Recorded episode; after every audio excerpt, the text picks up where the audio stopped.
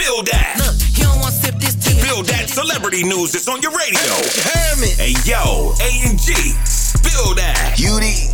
Yo, what's good? I don't know why this is a story, but allegedly, Cardi B and Megan Thee Stallion are being accused of glorifying prostitution because of their WAP performance at the Grammys. Yeah, I'm kind of confused as well. But did you also hear that Lil Baby's being accused of attacking and stealing a girl's camera Super Bowl weekend? Yeah, I'm also confused about that one. But a big shout out to Drake. I mean, his What's Next single is already certified gold. Are we surprised? Not at all. Big congrats to Drake. For more Spill that, check out the Talk Blog with DJ A and G at Power1061.com.